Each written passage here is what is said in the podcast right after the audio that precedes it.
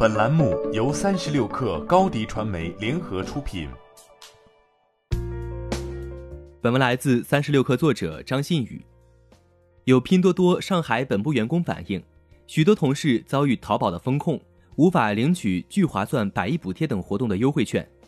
同时，社交媒体知乎上也出现了相关爆料，表示有拼多多员工无法使用包括聚划算百亿补贴、淘宝省钱月卡、天猫超市等多个业务。聚划算官方微博转发了简介自称是聚划算小二的 JHS 小林的微博声明，但这个微博账号是全新的，目前只发了这一条内容。声明指出，淘宝旗下的聚划算不会拒绝任何一位正常的消费者，不会拒绝拼多多员工，但坚决对一切违法违规的行为说不，并表示对相关话题的水军进行了举报。有互联网风控从业者分析，大公司这种规模的风控行动是基于地理位置，涉及到 WiFi、基站和 GPS 等。只要用户手机上有竞争对手内部 IM 的 APP， 或者扫描的 WiFi 列表里有竞争对手的热点，就会进行风控行为。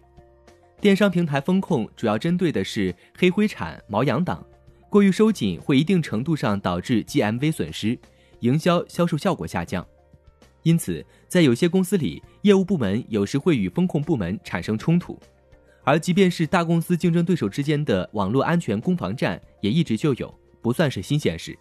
那么，为什么最近淘宝突然收紧了风控，而不是2年前被爬取信息的时候？风控都是按策略来的，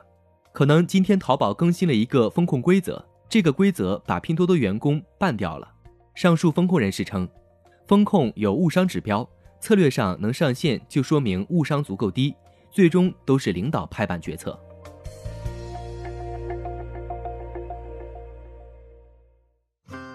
欢迎添加小小客微信 XS36KR 加入36氪粉丝群。高迪传媒为广大企业提供新媒体短视频代运营服务，商务合作请关注微信公众号高迪传媒。